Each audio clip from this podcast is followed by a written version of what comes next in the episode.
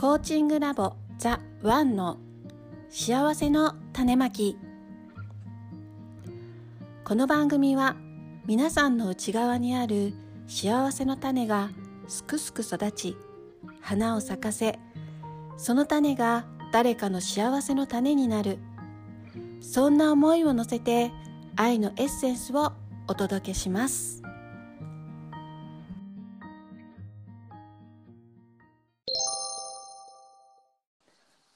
こんにちは今日も始まりましたザ・ワンの幸せの種まき本日のナビゲーターはライフコーチ大つまみとともみ。トミーと、はやです。はい今週もよろしくお願いしますお願いします。よろしくお願いしますお願いします。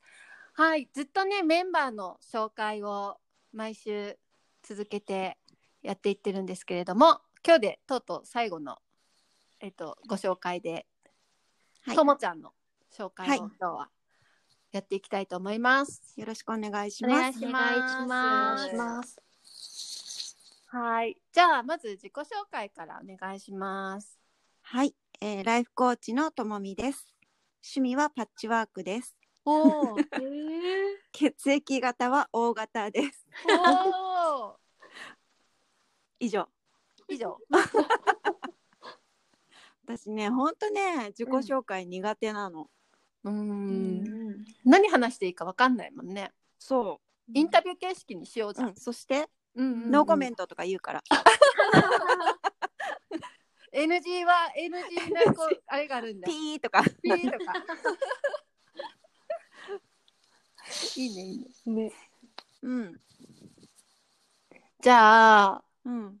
まずはともちゃんは、えっ、とこれまでコーチングを勉強するまではなんかどんな風に過ごしてたというか、私はどんなこもとしてたんですか？どんなことしてたんもともとそう、うん。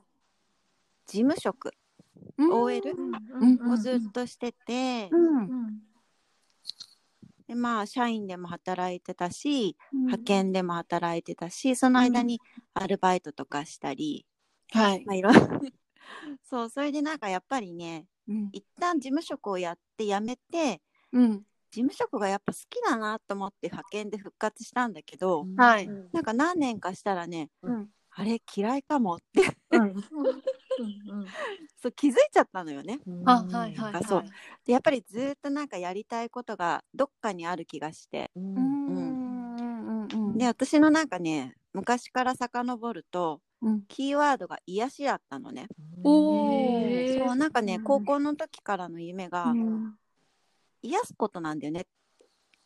癒す何でもなんかこうインテリアコーディネーターになりたかった時もあってうん。でそれはなんかこうお家の中って唯一くつろげる場所、うんうん。癒しの場所じゃない、うんうんうん。それを提供するなんか、ね。そうアドバイザーみたいな、うん。そういう仕事っていいなと思ってやりたかったのとか、うん。あとなんかね社会人になってからはね喫茶店をやりたかったのね、うん。うんうんもうすごい妄想の世界なんだけど、うん疲れたサラリーマンがあのね、古い喫茶店でコーヒーが冷めないうちにって見たかな見た見た見た。そううんあんな感じの喫茶店で、うん。でカランコロンとか言うの。ドアがはい。開け閉めで、ドアの開け閉めで、ね疲れたサラリーマンがカランコロンって来てカウンター席に座って、うん。常連さんなのね。うん。でコーヒーあげて、なんだかんだ喋って「うん。いやともちゃんさ居酒屋じゃないんだよ。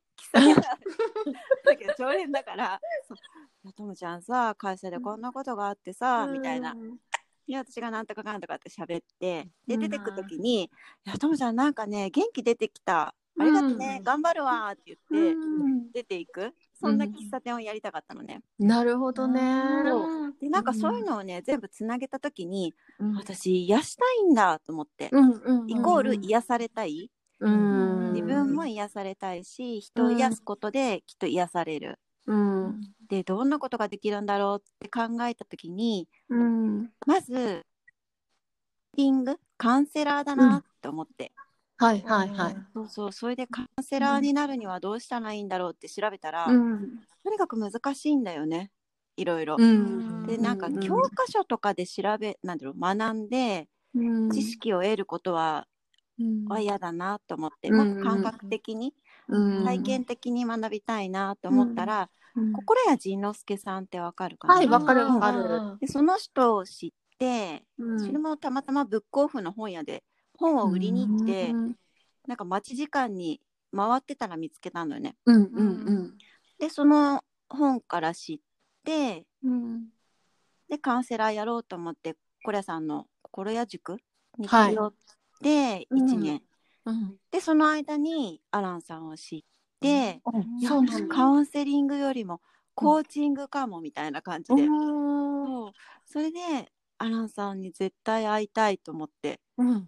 アランさんのコーチングスクールに来たんだよね。コーチングプログラム。あそううんなんだ。そうなのそうなの。でも絶対カウンセラーになるにしてもコーチになるにしても、私不器用だからなんかこう二足のわらじじゃないけどなんか両方はできないなと思って会社も辞めて、うん。うん。なんか一本にしようと思ってきてるからうんそう今はそんな感じ？なるほど。すごいなそっかそっか。じゃあコーチングも学んで、うん、でアランのコーチああコーチングでカウンセラーも学んで、アランのコーチングも学んでっていう、うん、うんうんうんうんうん感じなんだ。そう。でもなんかそう、うん。これさんのな言ってる時に、うん。やっぱりななんかねうんカウンセリングのスキルを学ぶっていうよりも、うん。まず自分で体験する。自分がどんなことを背負っていて、うん。どんななんだろう、まあ、いわゆる恐れの声だよね。アランさんで言うと、んんそういうものに縛られてるかっていうのを気づく、うん。うんでそういうのを手放していくっていう、まあ、自分を実験にして体験していく、はい。そんなことをしてたからうん。すごい苦しいんだよね。ああそうだね。そうまさかそんな風になると思わなかったから、自分がそんなこといろいろ持ってると思わなかったから、うん。なんかもう最初びっくりしてなんか私そんなないだろうなと思ってたけどやっぱりドロドロ出てくる、出てくるよ出ねね。で自分がどういうふうに生きるのが楽かなとか好きかなとかっていうことには気づいて、うん気づいてどんななんかこう理想的な生き方は分かったんだけど、まだねいるんだよね。昔の自分がね。そうそうそう、ん。それがなんかこうまだまだいていいよねみたいな感じで。しつこくいるんだよね。で今回そのコーチングを学んでる時にうんたまに顔出してくるみたいな、そんな状況だったかな。なるほどね。そっかそっか。コーチングはどうだった？アランの講座は。あれね。うん。私ね一番の感想はね、うん。この世で一番嫌なクライアントは自分だなって気づいた。おお 強烈。そうそれまでねやっぱりほら 1, 1ヶ月4人セッションするじゃない？レポート提出するから、その時にちょっと苦手だなとかって思う人とかいなかった？ちょっとこのあ人苦手だなとかって思う人、うん。まさに私なの。う んその人上回ってるんだよね。その録音後で聞いたら。はいもうねやっぱりテーマは一緒なの。自分のどういうところを言いたいか、こうっていうのは一緒で、あの手この手で言ってるのよ。アランさんがこうこうこうでこうなのこうなのっていろいろ質問してくれて、どう？大丈夫？前に進める？みたいな感じで、うんいやもうなんかやる気が出てきました。うん。じゃあ他に何か話したいことはある？うんなんかみたいな感じで また同じテーマで場面を変えて言ってるわけ。しつこく、はいはい。しつこくそのために泣いてんのよ。うんこの人、もうね恥ずかしいあれ。後から聞くの。だけどいいよそうね。聞いたらもうね、うん。最初すごい恥ずかしかったんだけどうん。そのうちね笑えてきて、うん。いや嫌なクライアント私だったんだみたいな、うんそしたらねうんどのクライアントも怖くないみたいな、うん。でうん最後に変なんだけどね。そんなにあの手この手で同じことを言ってる自分が可愛くなったの。愛おしくなったの。そう。まあ一生懸命なんだなみたいな、うん。自分の今までこうなんだろう蓋してたものをパカッと開けて伝えることに一生懸命、で自分は変わりたいんだけど、どうしていいかわかんないみたいな感じで一生懸命訴えてるんだよね。まあ、本当にちっちゃい子だよね。ちっちゃい女の子がそこにいるみたいな感じで。でね、なんかその可愛くて愛おしいなって、なんだろう、うんちょっとナルシスト入ったらね、うん。なんかね、クライアントさんみんな愛おしいなって思うなんか今まではすこういう人苦手だなとか怖いなとか思ってた人が、ん。この人も一生懸命生きてるんだとか、なん。かこう覚悟して変わろうと思ってるん。だって分かったら、うん、なん。か本当に愛おしい存在なん。だなみん。なって思うようになったのよね。それから変わった、自分のコーチングが。すごいね。うん。そうなん。だ。そう。そっかな。そうね。そうなんか結局自分のことをそうやってこう自分を受け止めれるかっていうのがさ、うんすっごいもろにさ、うんセッションに出ちゃうっていうかさ、うんクライアントさんが本当自分の鏡だから、うんなんだろうもうあの自分が自分に抵抗してたら、うん。やっぱりクライアントさんにもその態度に出ちゃうっていうのはあるよね。そうだよね。あるある。ね。いやもうほんとみんななんだろう。この間あやちゃんも言ってたけどさ、やっぱりみんな本当に光がそれぞれあって素敵なんだよね。うん。うん。うん。うん。なんかそのことに気づいて早く気づいて残りの人生っていうかこれからスタートしようよっていう感じよね。うん。うん。うん。うん。多分全然違う人生だよね。うん。でまたさ自分がそれに気づくとさエネルギーも変わってくるし、うん。なんか無意識のうちにもう送ってるじゃないそのエネルギー。うん。例えばさうん。誰かに感謝してるんだけどその伝え方で、この人にありがとうを言うのが悔しい伝え方。で伝えたらうん。ありがとうとかって言うじゃない？本当は感謝してるのに。感謝してるのにありがとうとかって言ったらうん。でもそれは伝わらないしあこの人なんか思いがあってそういう言い方そういうふうに言ってるんだろうなってなんか捉えられちゃうじゃない。うんうんだからその自分のなんだろう。エネルギーその素直にそのエネルギー乗せて言葉で言うのって大事だなと思って。うんうんそれがね自分のことが分かればそれが素直になるんじゃないかななんて。うん。できるんじゃない？って思うよね。難しいけどね。いやでも大事だね。大事大事でも一番なんか自分の環境を変える一番手っ取り早い手段だよねそれが。感謝を自分の心のままに伝える、うん。本当だなんねか一つありがとう言うとさなんか三つぐらいありがとうが返ってきたりしない？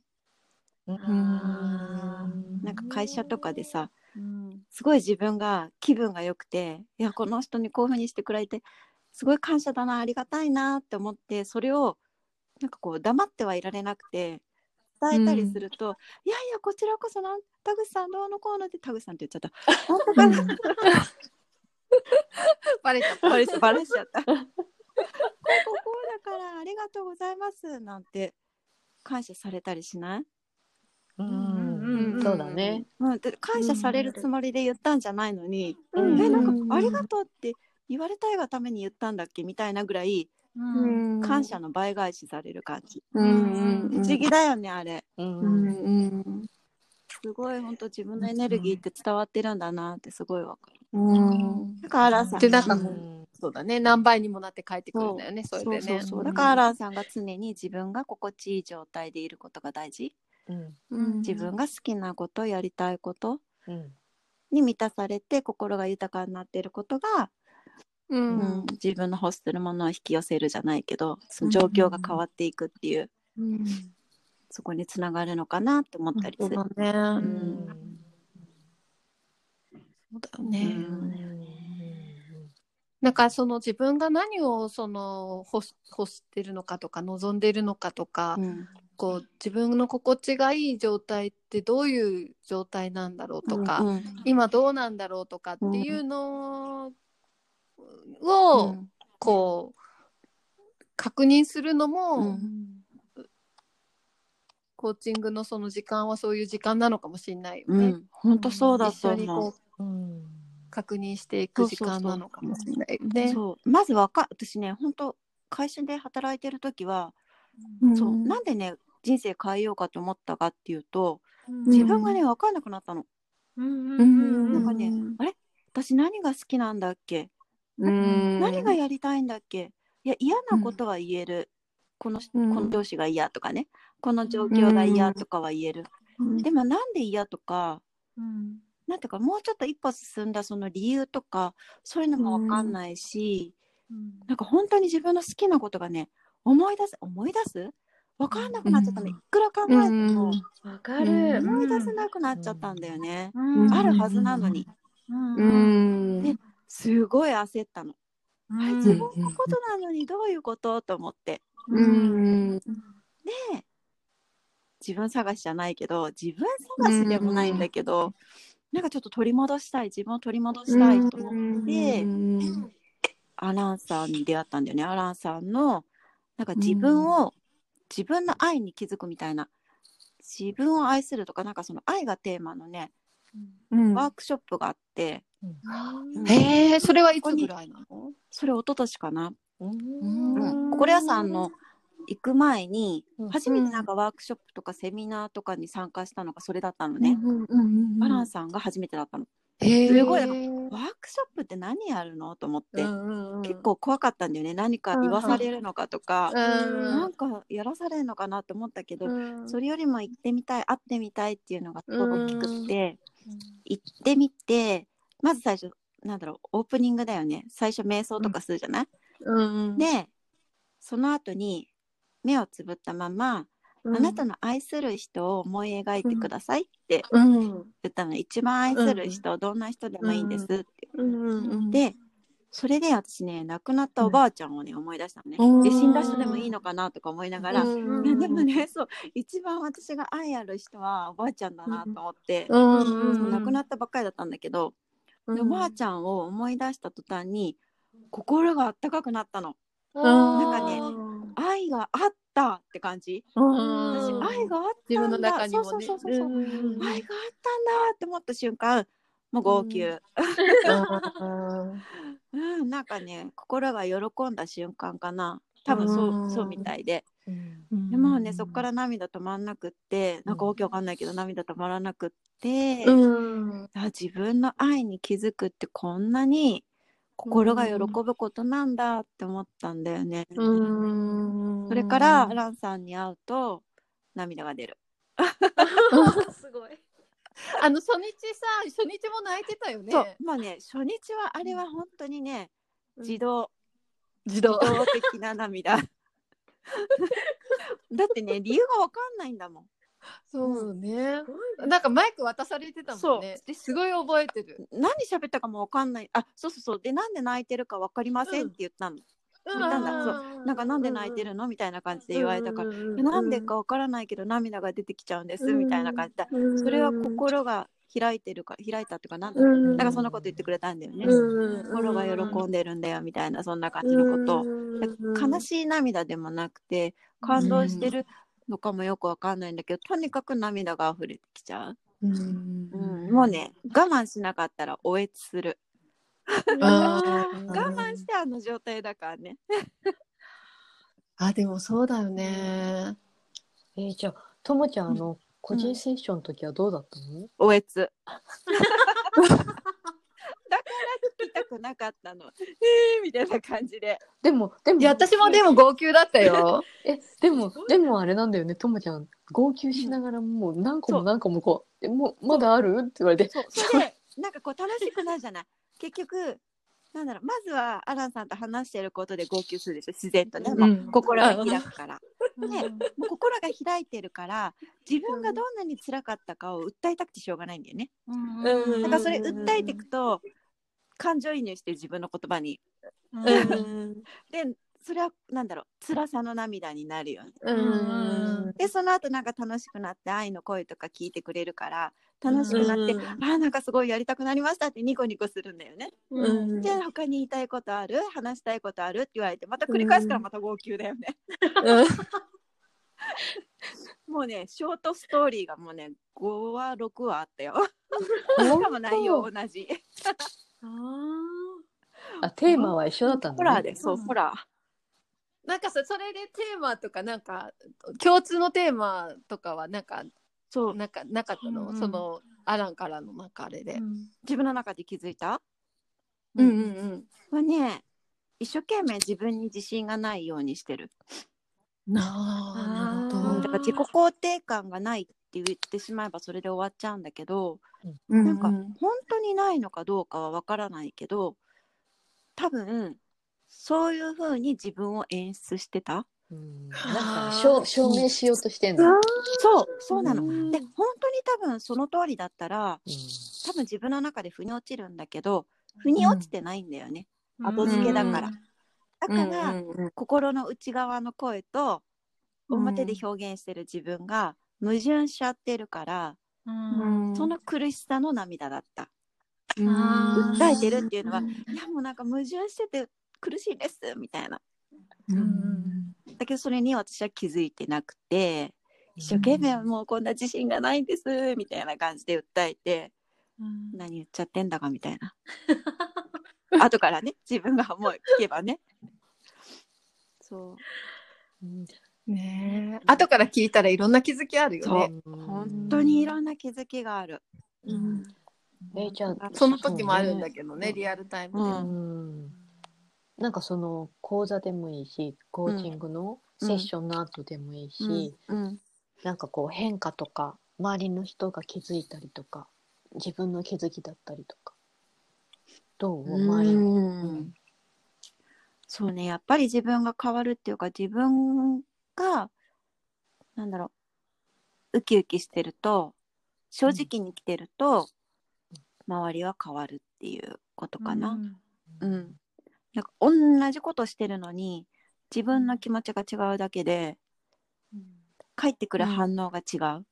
うん。うん。うん。ね。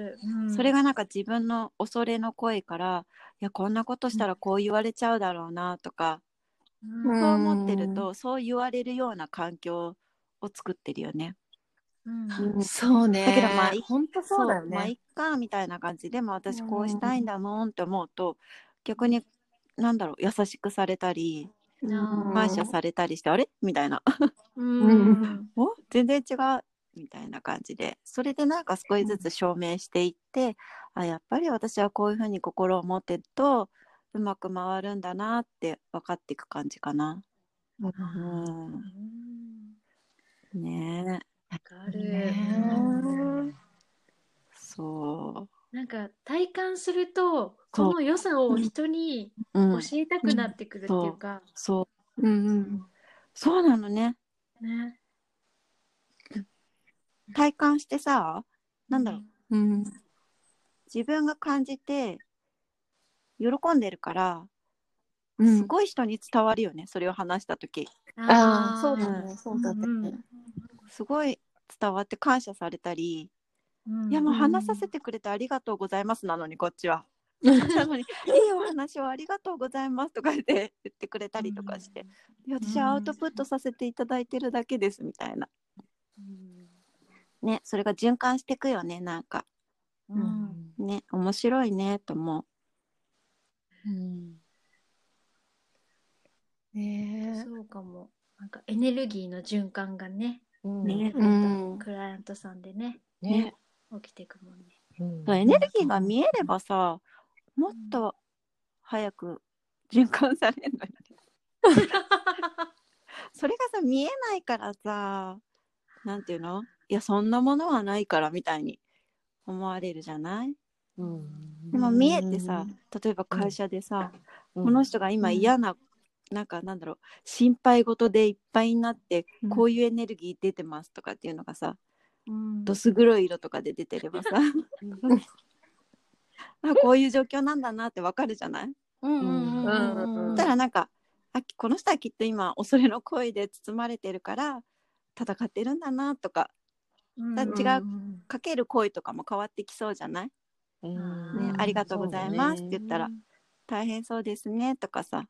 ううん。んうん。ねそういそうね。ねサインがあるといいのにね。旗とかあげればいいのに、今こうですあね。今恐れですみたいな。えともちゃんはこれかうん。らこのコーチングを使ってどういうふうに展開していきたいとかあるの？うーん。私ね子供をね私自分子供いないんだけど、結構小さい時自分がね人の顔色見る子供だったんだよね、うん。やっぱりこう状況を見たり親の顔を見たりこういう時は静かにした方がいいんじゃないかなとか何にもうん。なんかこう自分がこういうこと言っちゃいけないかなとかっていうのをすごい気にして、おなんだろう子供らしくない子供だったのね。うん。だから自分らしさっていうものを出せてなかったんだと思うのね。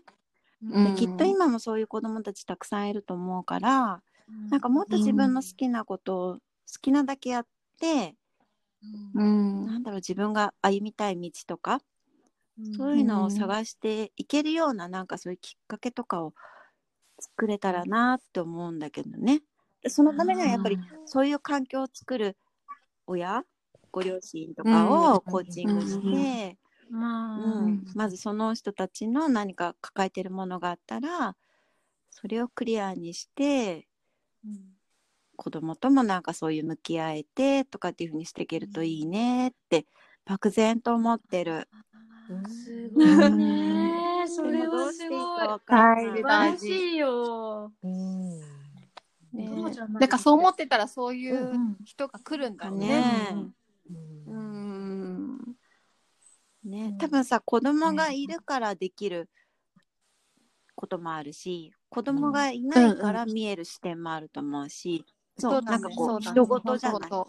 実際さ自分が経験しちゃってるとさやっぱり同情することってたくさんあるじゃない。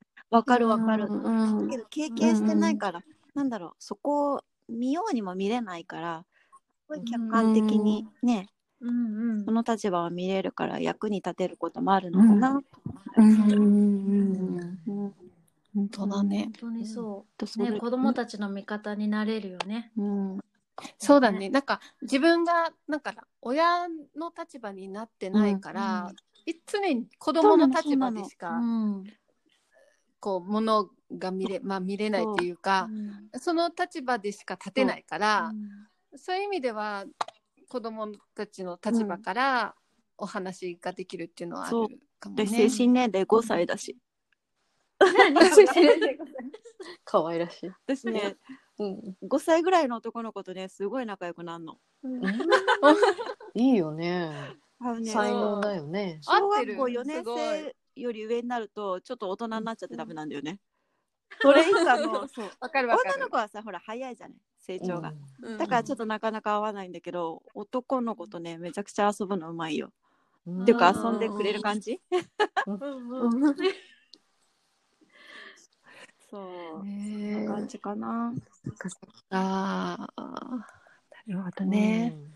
もうじゃあそんなともちゃんうにん最後に幸せの種を聞いてみていいでしょうか？幸せの種はね笑顔だな、笑顔、あ、うん書いてあったやねっ。ぱね笑顔見るとすごい笑顔になるし自分が、うん。その自分の笑顔あ私笑ってるなって思うとそれもまたなんか心があったかくなるしうんうん笑顔好きだな。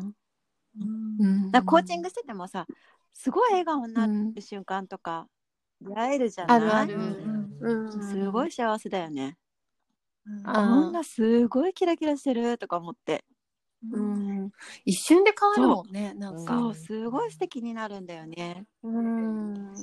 そうそう。で、なんかやっぱり、あ来る前と、終わって帰る時の表情が、もう全然そうやってこう、違ってさ、なんかパーって明るくなって笑顔で帰られると、本当に嬉しいよね、なんかね。嬉しい。すっごい嬉しい、うん。幸せな気持ちになるよね。なんかありがとうございますっていう。うんこっちがありがとうございますね。幸せをありがとうございますっていう感じだよね。うん。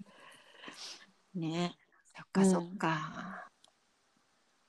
なんかこのラジオ聞いてる人もなんかそんな感じになってもらったら嬉しいよ本ね。当うんなんだろう。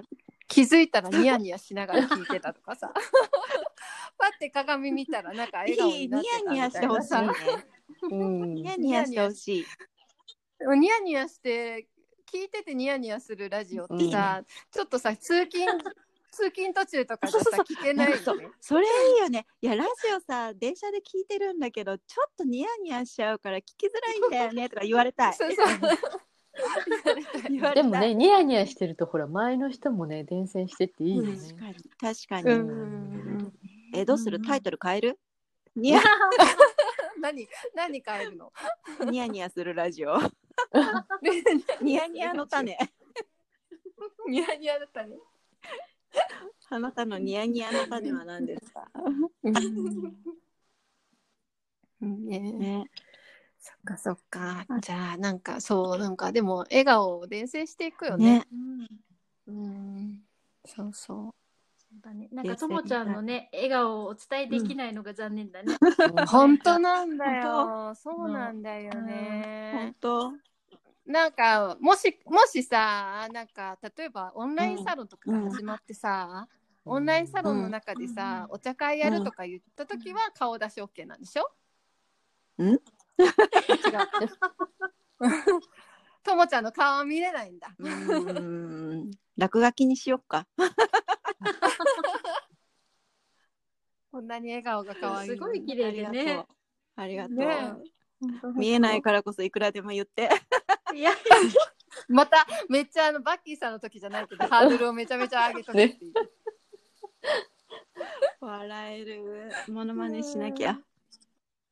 うん、楽しかった。ね。楽しかった。ありがとう。なんかともちゃんすごい正直にねいろいろなうん。こと話してくれて、本うん。正直だった、うん。ごおえつの部分？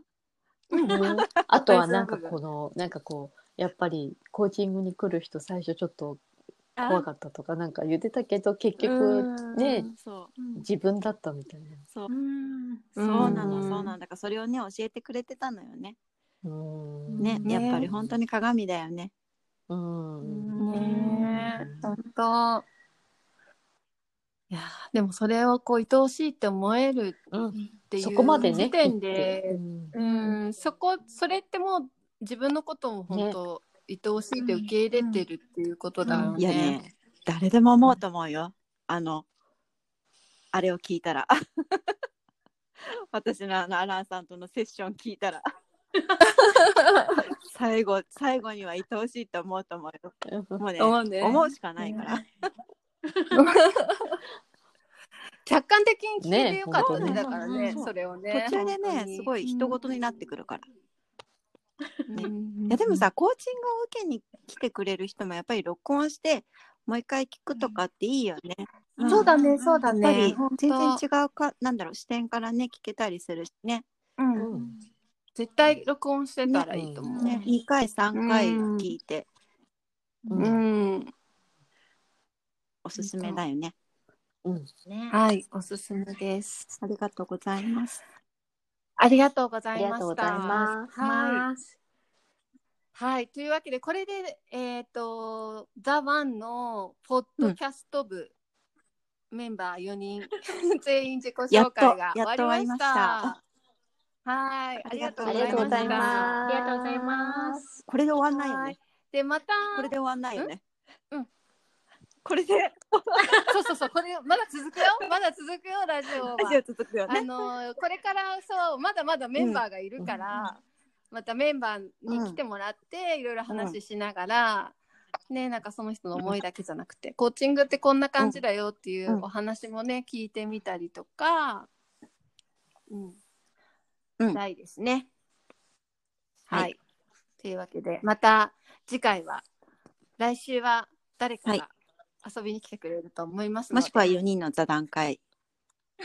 あそうだね4人の座談会、なんかテーマ決めて話すのもいいね。あうんー楽しそうだ。ね。うんあ、それもいいよね。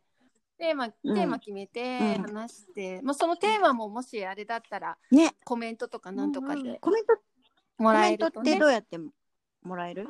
うん。あのね、えっと、うんこのラジオのところのメッセージとかどっに送れんの？なんかコメント、うん、メッセージ送れるようになってて、多分なんか声のメッセージも送れるようになってる。すごい。楽だね。そう、声のメッセージか、文章でも？なんかこうなんていう文章でも確か送れるようになってたと思う匿名とかでのも送れるのかな？もちろん大丈夫だと思います。じゃあラジオネーム。はい。ポッドキャストラジオネーム、ラジオネームが、はい。これについてちょっと話してみて、みたいなのがあれば、うん、嬉しいね。書いてみてくださいもらったら。うん。めちゃめちゃ喜んで、めちゃめちゃ喋るよね。もう3話ぐらい話すよね。そうそう。3 3週ぐらい週ぐらい続けてなんか話して、まだ話すのぐらいな感じで。疲れ切るまで話すよね。そうそうそうそう。もういいよって言われるそれいいね。もういいって言われるまで話すとかね。面白い。はい。そうそう。なので、ぜひぜひ、コメントください。お待ちしてます。お願いします。お待ちしてます。はい。というわけで、えー今日はこの辺で終わりたいと思います。皆さんいいですか、なんか言いたいことないですか？大丈夫ですか？大丈夫です。はい。じゃあ、今週もありがとうございました。ありがとうございますお相手は、はい、ナビゲーターのライフコーチ大友美と、トミーとあやでした。はい、ありがとうございました。また来週ありがとうございました。ありがとうございます。